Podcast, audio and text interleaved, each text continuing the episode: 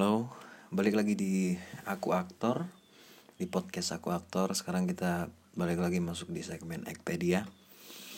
Uh, Ini segmen Ekpedia yang ke 6 kalau kami tidak salah. Yang kelima itu membahas soal siapa itu Konstantin Stanislavski Dan uh, mengenal sejarah the system The Stanislavski system Oke okay. uh, eh, uh, untuk podcast yang sebelumnya teman-teman bisa mendengarkannya di Spotify, di Anchor atau di Apple Podcast atau jika teman-teman tidak punya aplikasi itu teman-teman bisa langsung menuju ke YouTube dan search aja aku aktor di sana nanti akan ada beberapa video yang bisa teman-teman dengarkan ya. uh, di Ekpedia yang berikutnya ini, di Ekpedia yang ke-6 ini kami akan coba membahas soal the system The Stanislavski System sedikit lebih dalam. Uh, teman-teman bisa membaca artikelnya di Aku Aktor dengan judul mengenal sedikit lebih dalam The Stanislavski System atau mengenal sedikit lebih dalam sistem Stanislavski uh, di akuaktor.com dan ya lagi-lagi kalau teman-teman tidak punya waktu untuk membaca teman-teman bisa mendengarkan podcastnya. Uh, sebelum mendengarkan lebih lanjut jangan lupa untuk di subscribe bagi yang mendengarkan di YouTube dan di follow buat yang mendengarkan di Spotify atau di Anchor atau di Apple Podcast. Terima kasih. Uh, kita akan mulai bahas sistem Stanislavski. Jadi kalau di artikel sebelumnya, kalau teman-teman sudah sempat baca, kalau belum sempat baca silahkan dibaca. Uh, kita sudah sempat bahas soal Stanislavski dan sedikit sejarah the system. Teman-teman bisa membacanya di aku aktor atau bisa mendengarkan podcastnya. Nah, sekarang kita akan coba membahas sedikit lebih dalam tentang the Stanislavski system atau selanjutnya nanti akan kita sebut sistem Stanislavski. Apa sebenarnya sistem Stanislavski itu? Bagaimana latihannya? Apa saja prinsipnya dan hal-hal lain? Uh, artikel ini mungkin akan sorry, uh, podcast ini mungkin akan sangat panjang, mungkin juga tidak. Dan mungkin akan sedikit membingungkan, tapi kami akan coba menjelaskan sesederhana mungkin. Oke? Okay? Jadi siapkan diri dan selamat mendengarkan. Yang pertama, apa itu sistem Stanislavski? Sebenarnya sistem Stanislavski atau Stanislavski sistem ini kalau kita mau menjelaskannya akan sangat kompleks. Kenapa? Karena normalnya ada setidaknya tiga buku karangan Stanislavski yang harus dibaca untuk mengerti apa itu sistem. Buku tersebut antara lain persiapan seorang aktor, membangun toko, dan creating a role. Di mana salah satu dari tiga buku tersebut setahu kami belum diterjemahkan ke dalam bahasa Indonesia. Nah, buku itu adalah buku judulnya Creating a Role. Itu belum setahu kami belum diterjemahkan ke bahasa Indonesia. Uh, dan persoalannya bukan cuma karena belum diterjemahkan, tapi kalau sebagian dari an, dari kamu pernah baca bukunya, dari teman-teman sudah pernah baca bukunya, Stanislavski itu menulis ketiga buku tersebut dengan gaya seperti novel. Jadi untuk memahami isinya, teman-teman setidaknya harus tahu dasar-dasar keaktoran terlebih dulu. Karena akan sangat sulit untuk mengerti isi dari ketiga buku tersebut kalau teman-teman tidak punya uh, dasar keaktorannya dulu. Tidak tidak punya pengetahuan dasarnya dulu. Uh, jadi untuk memahami buku-buku Stanislavski dibutuhkan itu. Karena itu yang kami alami. Ketika pertama kali dulu kami baca bukunya kami tidak mengerti banyak. Tapi setelah kemudian berjalan beberapa tahun dan kami baca ulang kami jadi mengerti beberapa hal yang banyak sebelumnya di awal waktu itu kami belum sangat memahaminya Oke, balik lagi soal sistem Stanislavski. Uh, oh ya, soal buku tadi, setahu kami tidak ada lagi yang menerbitkan, jadi mungkin akan agak sulit untuk mencari bukunya, terutama yang versi aslinya. Kalau mungkin kalau versi bajakan cukup banyak kali ya. Oke, balik lagi di sistem Stanislavski. Jadi sederhananya begini. Sistem Stanislavski itu, sistem Stanislavski itu adalah serangkaian pendekatan sistematis untuk melatih aktor memainkan tokoh yang, di, yang dikembangkan oleh Konstantin Stanislavski di awal abad ke-20. Secara sederhana begitu. Jadi dia semacam serangkaian pendekatan sistematis gitu untuk melatih aktor. seperti sejarahnya, perjalanan sistem ini dimulai sekitar tahun 1906, teman-teman yang sudah baca mungkin sudah tahu, dan berkembang sepanjang hidup Stanislavski. Uh, yang kami sebutkan tadi adalah pengertian sederhananya. Nah, lebih lanjut lagi soal kenapa sistem Stanislavski ini kemudian muncul adalah karena Stanislavski waktu itu kena semacam krisis artistik dan kemudian dia berpikir bahwa pelatihan aktor harusnya melibatkan sesuatu yang lebih dari sekedar latihan fisik dan vokal. Jadi harus ada latihan lain yang lebih mendalam dan terstruktur dengan baik untuk mendekati dan menciptakan tokoh. Nah, uh, kita akan mulai masuk ke yang sedikit agak uh, dalam ini, jadi siap-siap ya. The system ini secara garis besar itu berpusat pada art of experiencing atau seni mengalami.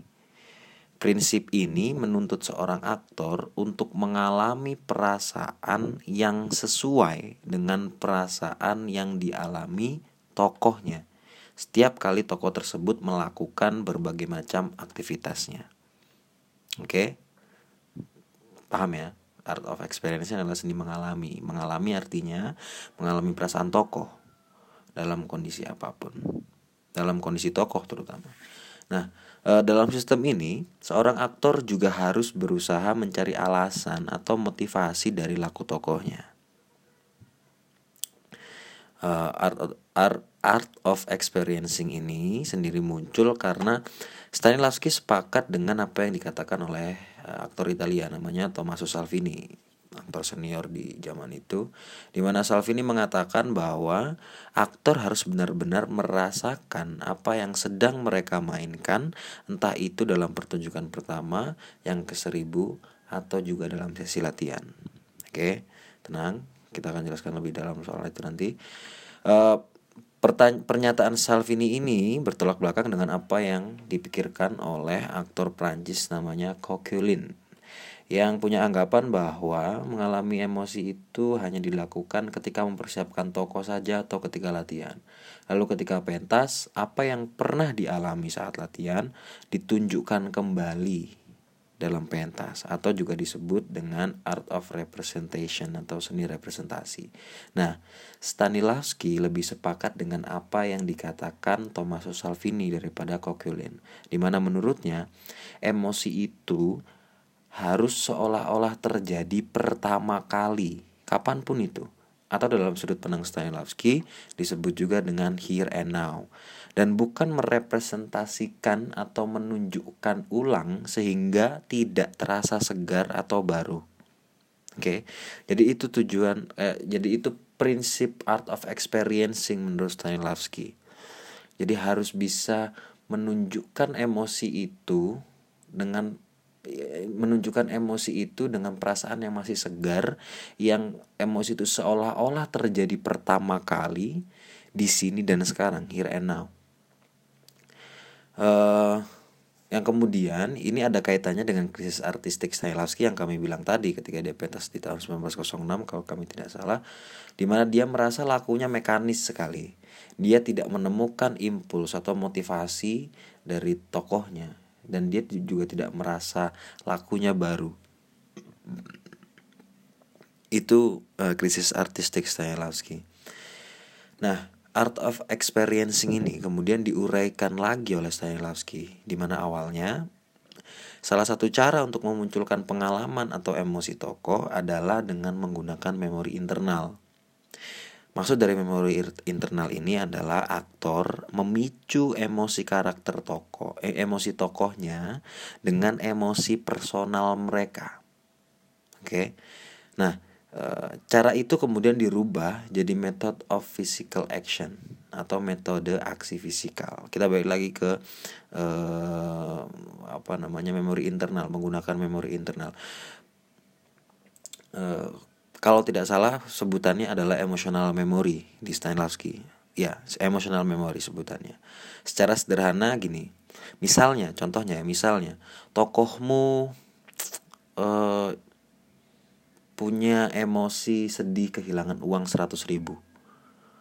Nah, untuk memunculkan perasaan itu, kamu harus membuka buka kenangan-kenanganmu dulu yang siapa tahu ada kenangan yang sejenis yang merasakan kehilangan sejenis. Syukur-syukur punya peristiwa yang sama. Sama-sama pernah kehilangan duit 100 ribu. Nah, eh, emosi yang kamu punya, emosi personal yang kamu punya itu dipakai untuk men-trigger atau merangsang emosi tokohnya ya. Tapi ingat tetap dalam bentuk tokoh, bukan diri kalian sendiri sebagai aktor. Oke. Okay? Tujuannya cuma emosimu secara personal, tujuannya cuma men-trigger aja, cuma mancing aja. Mancing emosimu aja. Membayang kamu setidaknya punya bayangan, oke, okay, bentuk kehilangannya, bentuk kehilangan 100 ribunya sekian. Katakanlah kalau misalnya kita bayangkan di angka gitu mungkin bentuk kehilangannya 50 oh, berarti aku pernah mengalami bentuk kehilangan yang 50 juga aku ambil sebagai trigger kemudian kumunculkan emosi tersebut dalam bentuk tokoh itu emotional memory nah kemudian cara itu dirubah sama Stanislavski jadi method of physical action atau metode aksi fisikal. Oke, okay. eh, apa itu metode aksi fisikal? Sederhananya begini, metode aksi fisikal adalah kalau tadi kan men-trigger emosi tokoh dengan emosimu secara personal, sekarang men-trigger emosi tokoh dengan laku sederhana, laku tokoh sederhana. Uh, kira-kira begitu penjelasan sederhananya men-trigger menggunakan aksi kegiatan tokoh untuk dipakai untuk men-trigger emosi. Dan kenapa Stanislavski uh, bisa dibilang menolak sendiri metodenya uh, emotional memory itu? Karena menurut dia menggunakan emosi personal itu tidak aman secara psikologis untuk si aktor. Hal itu bisa menimbulkan traumatik atau semacamnya. Mungkin salah satu contoh yang konkret yang akhirnya kami bisa menyimpulkan sepertinya dia menggunakan emotional memory adalah ketika Heath Ledger memainkan Joker. Mungkin dia menggunakan emotional memory. Dia dia mencari emosi masa lalunya dan dipakai untuk men-trigger uh, emosi toko emosi toko emosi si Joker itu. Lalu kemudian dia terjebak pada kondisi itu dan dia tidak bis, tidak bisa mengembalikan kesadaran emosi personalnya. Sehingga dia kemudian butuh obat tenang minum obat tenang dan menurut beberapa orang overdosis kemudian meninggal. Mungkin itu salah satu contoh kenapa emotional memory oleh Stanislavski tidak disarankan. Dan dia lebih menyarankan method of physical action. Oke? Okay? sampai di sini semoga teman-teman paham Nah, dalam Art of Experiencing ini, Stanislavski mendefinisikan aktor yang mengalami sebagai aktor yang bermain secara kredibel. Artinya, aktor itu benar-benar berpikir, menginginkan, berjuang, berlaku jujur dalam urutan yang logis dengan cara yang manusiawi di dalam karakter dan membuat dirinya dirinya sebagai aktor sejajar dengan apa yang dialami atau dilakukan oleh tokoh. Sejajar artinya aktor tidak boleh overlap atas tokohnya. Dalam tanda kutip mungkin bahasa lainnya adalah menguasai tokohnya. Dia tidak boleh menyertakan keinginan pribadinya sebagai aktor. Tapi dia hanya boleh berjalan beriringan dengan tokoh tersebut dan tidak berusaha mengendalikan tokoh sesuai keinginan personal si aktor. Oke. Okay? Nah, uh, yang dimaksud kredibel itu dalam dalam pemahaman kami ya adalah semua laku yang dialami yang terjadi sorry semua laku yang dialami terjadi karena aktor bermain sebagai tokoh yang benar-benar berpikir. Tokoh yang benar-benar menginginkan melakukan hal tersebut tokoh yang benar-benar tokoh ya sekali lagi. Tokoh yang benar-benar berjuang untuk melakukan itu dan tokoh yang benar-benar jujur mau melakukan itu dengan cara mengolah emosi dan pikiran yang logis dan juga manusiawi. Oke dalam pemahaman kami logis dan manusiawi artinya setiap pelaku terjadi secara sistematis. Seperti misalnya begini contohnya ketika kalian marah apa dulu yang terdampak? Apa dulu yang bereaksi?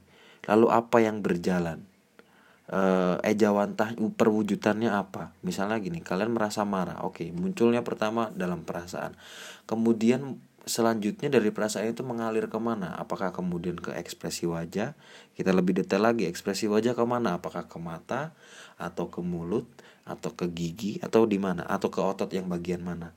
Nah itu yang kami maksud yang yang uh, pemahaman kami soal melakukannya secara sistematis dan manusiawi serta logis. Gitu. Uh, dan selain itu aktor harus ada dalam tokoh dan sejajar dengan si tokoh tersebut. Yang kami sudah jelaskan tadi bahwa aktor tidak boleh menyuruh tokohnya berlaku sesuatu tapi tidak boleh juga membiarkan tokohnya berlaku seenaknya. E, karena jika seenaknya nanti trans atau kesurupan sehingga sense of artnya atau rasa penciptaan atau kesadaran penciptaannya sebagai seniman jadi tidak ada. Ingat bahwa aktor bagaimanapun adalah juga seorang seniman. Karyanya adalah tokoh. Uh, Pendekatan Stanislavski ini juga berupaya merangsang keinginan untuk menciptakan sesuatu yang baru seperti yang kami bilang tadi bahwa semuanya emosinya harus terasa baru dan mengaktifkan proses bawah sadar secara sadar. Oke. Kami tahu bahwa pernyataan ini agak kontradiktif. Gimana caranya mengaktifkan proses bawah sadar secara sadar? Tapi dalam pemahaman kami, menciptakan proses bawah sadar secara sadar artinya adalah mengetahui dengan detail dan sistematis apa yang sedang terjadi dalam pikiran bawah sadar si tokoh. Seperti tadi pengandaiannya ketika kamu marah, apa dulu yang terdampak, mana dulu yang bergerak dan segala macam. Itu disadari. Ketidaksadaran yang biasanya tidak sadar itu disadari Nah, eh, salah satu pisau bedah yang bisa dipakai untuk menyadari hal tersebut adalah pisau bedah psikologi. Itu kenapa sistem Stanislavski ini juga sangat erat kaitannya dengan psikologi, terutama psikoanalisisnya Sigmund Freud. Oke, jadi ketika teman-teman benar-benar belajar sistem Stanislavski, atau metode-metode Stanislavski atau prinsip-prinsip keaktoran Stanislavski maka mungkin kemungkinan besar teman-teman nanti juga akan belajar soal psikologi. Oke, okay, uh, eh, meskipun tadi kita bilang bahwa Stanislavski tidak sepakat dengan art of representation, tapi ia tetap mengatakan bahwa dalam sebuah pertunjukan biasanya akan tetap terjadi tiga cara, yakni experiencing, representation, sama hacking atau meretas. Meretas artinya jika terjadi sesuatu di luar perkiraan si tokoh, maka si aktor maka si aktor harus tahu jalan pintas mana atau cara lain apa untuk tetap menjalankan laku, pikiran dan emosi tokoh. Ya. Meski begitu, menurut Stanislavski, art of experiencing tetap harus mendominasi. Uh, penjelasan yang cukup kompleks kan? Ya, memang kompleks. Meskipun kompleks, tapi teman-teman perlu memahami bahwa sistem Stanislavski ini punya tujuan dasar, yakni menggambarkan orang-orang, orang-orang ini maksudnya tokoh yang bisa dipercaya dan natural di atas panggung. Ingat, natural sebagai tokoh ya, bukan sebagai aktor. Dipercaya, makanya saya ada salah satu uh, quote-nya Stanislavski bahwa acting is believing. Tujuannya adalah membuat kamu sebagai aktor yang bermain tokoh dipercaya. Misalnya kamu jadi tukang beca, maka penonton harus percaya bahwa kamu tukang beca, bukan aktor yang jadi tukang beca. Oke. Ini dalam ruang lingkup pemahaman Stanislavski ya. Kalau teman-teman kemudian punya prinsip sendiri atau pemahaman sendiri soal keaktoran, kita siap untuk ngobrol. Uh, kemudian dalam sistem Stanislavski ini juga ada prinsip namanya magic if. Uh, selain art of experiencing tadi, ada juga namanya magic if. Magic if ini adalah kemampuan untuk membayangkan diri berada pada serangkaian situasi fiksi dan membayangkan bagaimana dan apa yang akan dilakukan diri dalam menguasai atau menghadapi situasi tersebut. Oke, diri di sini artinya tokoh. Jadi sederhananya gini, magic if itu kemampuan untuk membayangkan aktor sebagai tokoh ada dalam kondisi fiksi dan membayangkan kira-kira tokoh ini akan akan melakukan apa dalam kondisi fiksi fiksi tersebut. E, ada pertanyaan begini kalau di magic if ya. Bagaimana jika saya menjadi tukang becak? Apa yang saya lakukan jika saya menjadi tukang becak? itu itu magic if itu ifnya uh, jika yang ajaib mungkin sebenarnya begitu kali ya jadi uh, magic if ini bisa dibilang membantu aktor untuk menyadari bahwa dirinya sedang tidak berada dalam ruang lingkup dirinya sebagai seorang aktor tapi sebagai tokoh. Begitu.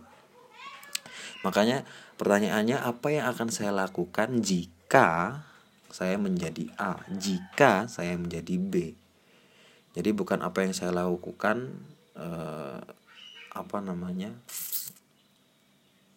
dalam kondisi tertentu tapi ada ada if-nya jika.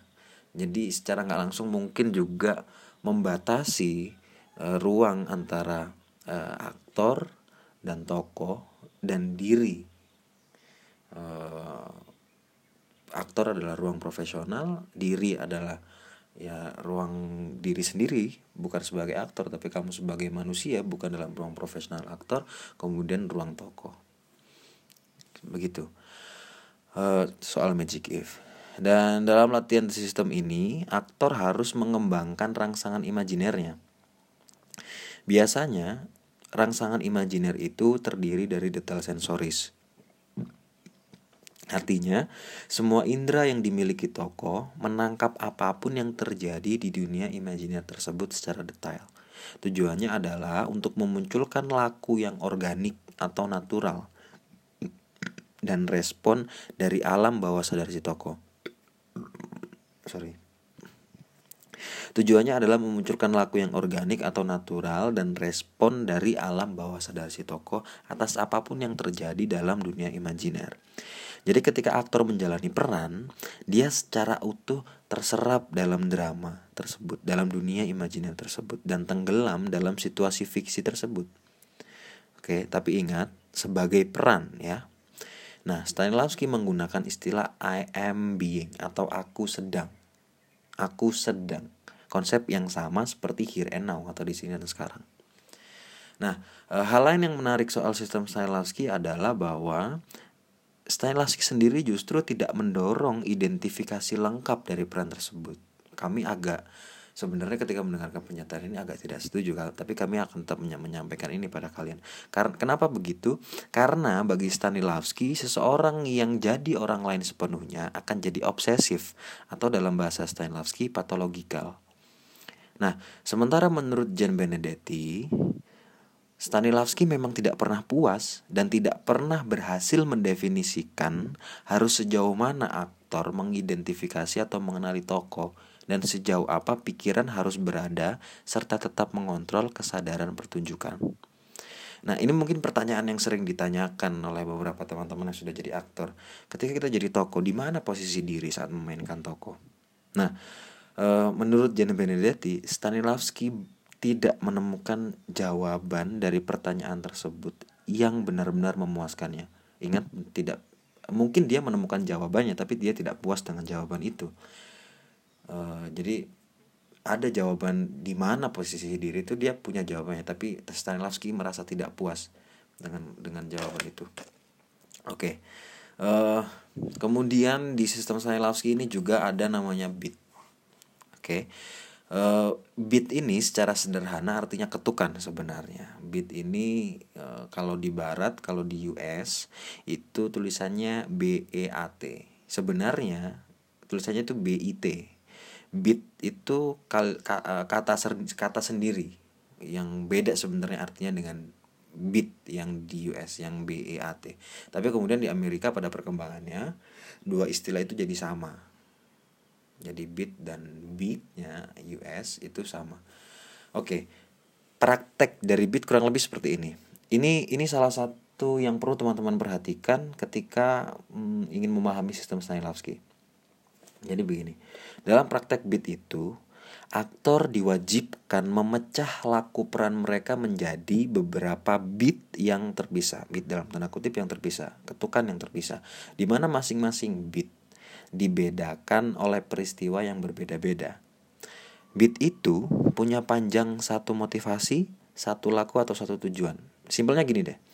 Uh, dalam satu adegan misalnya, seorang tokoh berdiri dari kursi, memegang meja, mengusap rambut, dan berjalan menuju pintu. Lalu pada langkah kelima dia menoleh. Nah, setiap aksi tersebut itu beat, di mana setiap beat punya motivasi yang berbeda. Misalnya, ketika dia berdiri dari kursi, itu satu beat yang punya motivasi berbeda. Katakanlah motivasinya ingin beranjak dari kursi karena melihat pintu terbuka. Setelah dia selesai berdiri dari kursi, maka beat berdiri dari kursi selesai. Lalu dia memegang meja, beat yang berbeda lagi dengan motivasi yang berbeda juga. Kemudian beat mengusap kepala dengan motivasi yang lain lagi. Misalnya motivasinya jengkel karena pintu terbuka lagi.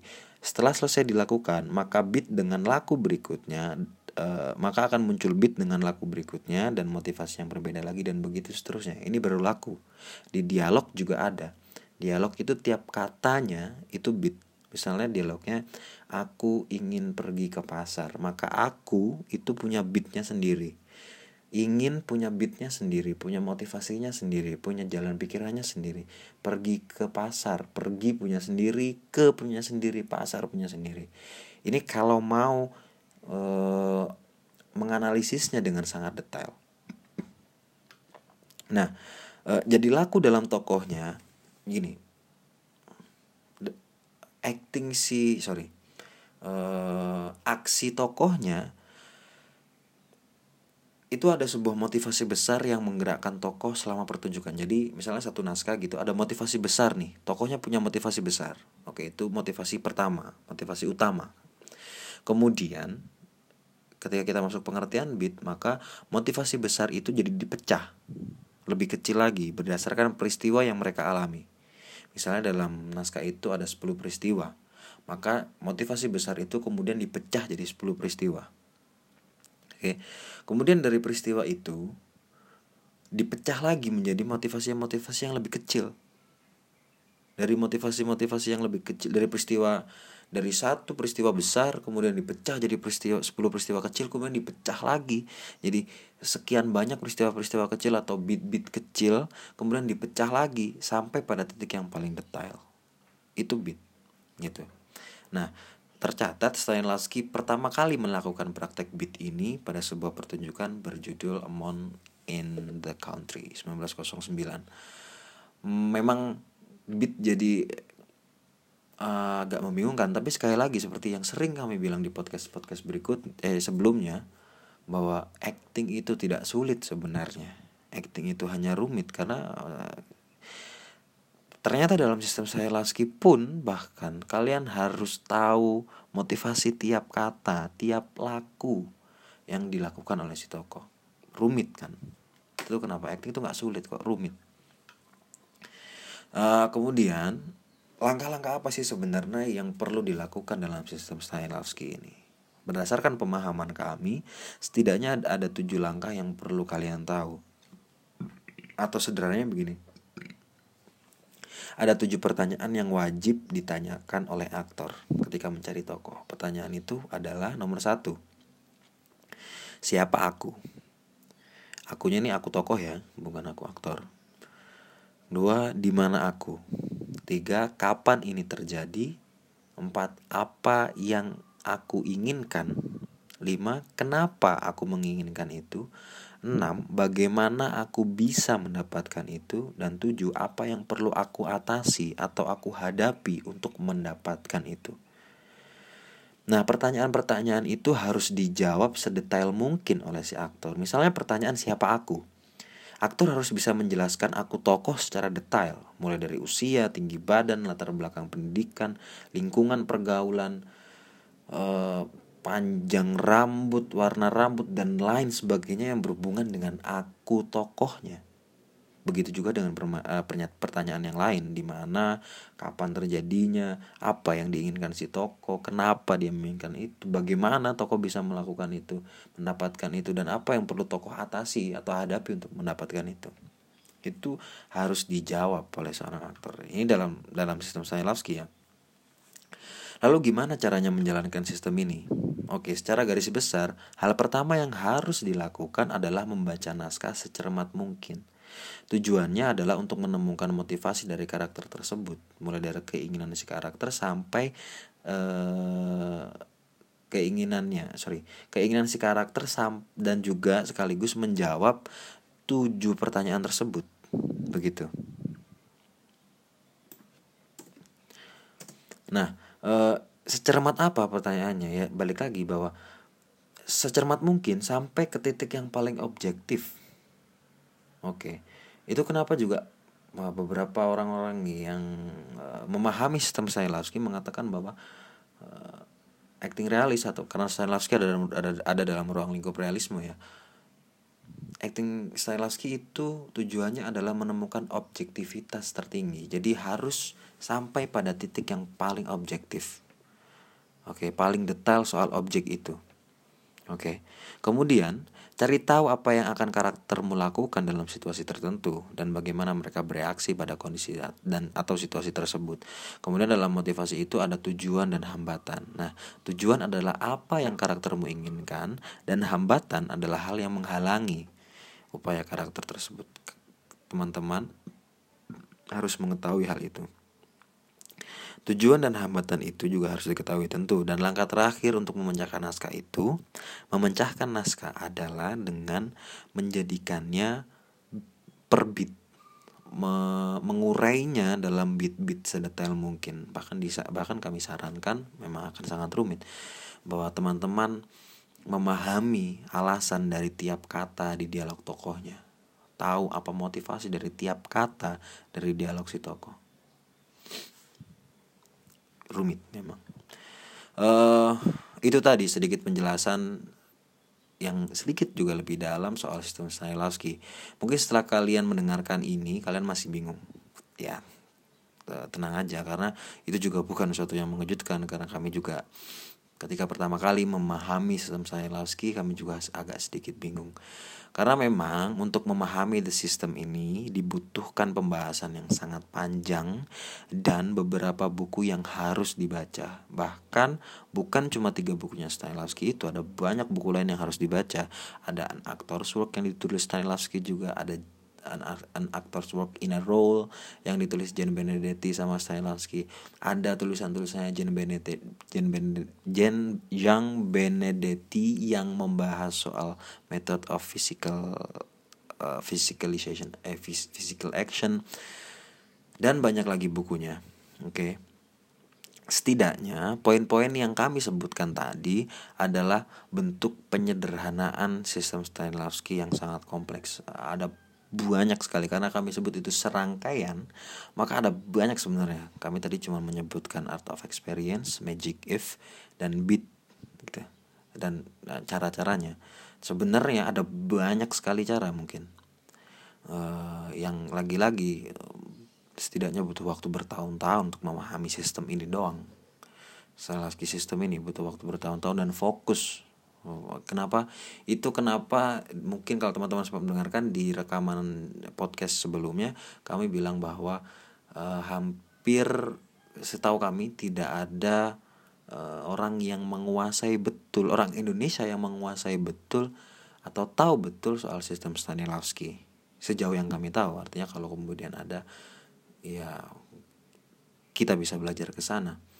Kenapa kami bisa bilang begitu? Karena Eh, mungkin salah satu buktinya adalah biasanya mereka akan dapat semacam sertifikat keterangan bahwa dia sudah mempelajari Stanislavski.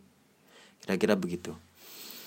Jika kalian masih merasa bingung dengan penjelasan tadi, dengan keterangan soal sistem tadi, feel free to ask. Kalian boleh tanya, silahkan tinggalkan di kolom komentar. Akan kami jawab sesuai apa yang kami tahu. Begitu. Terima kasih karena sudah mendengarkan uh, podcast Aku Aktor. Jangan lupa untuk di subscribe, like, dan share untuk yang mendengarkan di YouTube. Yang di Spotify juga jangan lupa untuk di share dan di follow uh, podcast kami. Begitu juga yang di Apple Podcast dan di Anchor. Dan juga untuk teman-teman yang membaca, terima kasih karena sudah membaca artikelnya. Jangan lupa juga untuk di share, like uh, ke teman-teman kalian semua. Terima kasih, semoga artikelnya bermanfaat. Semoga podcast ini bermanfaat. Eh, jangan lupa untuk di follow juga Instagram kami dan juga like fanpage-nya. Terima kasih, sampai berjumpa di podcast berikutnya. Viva Aktor.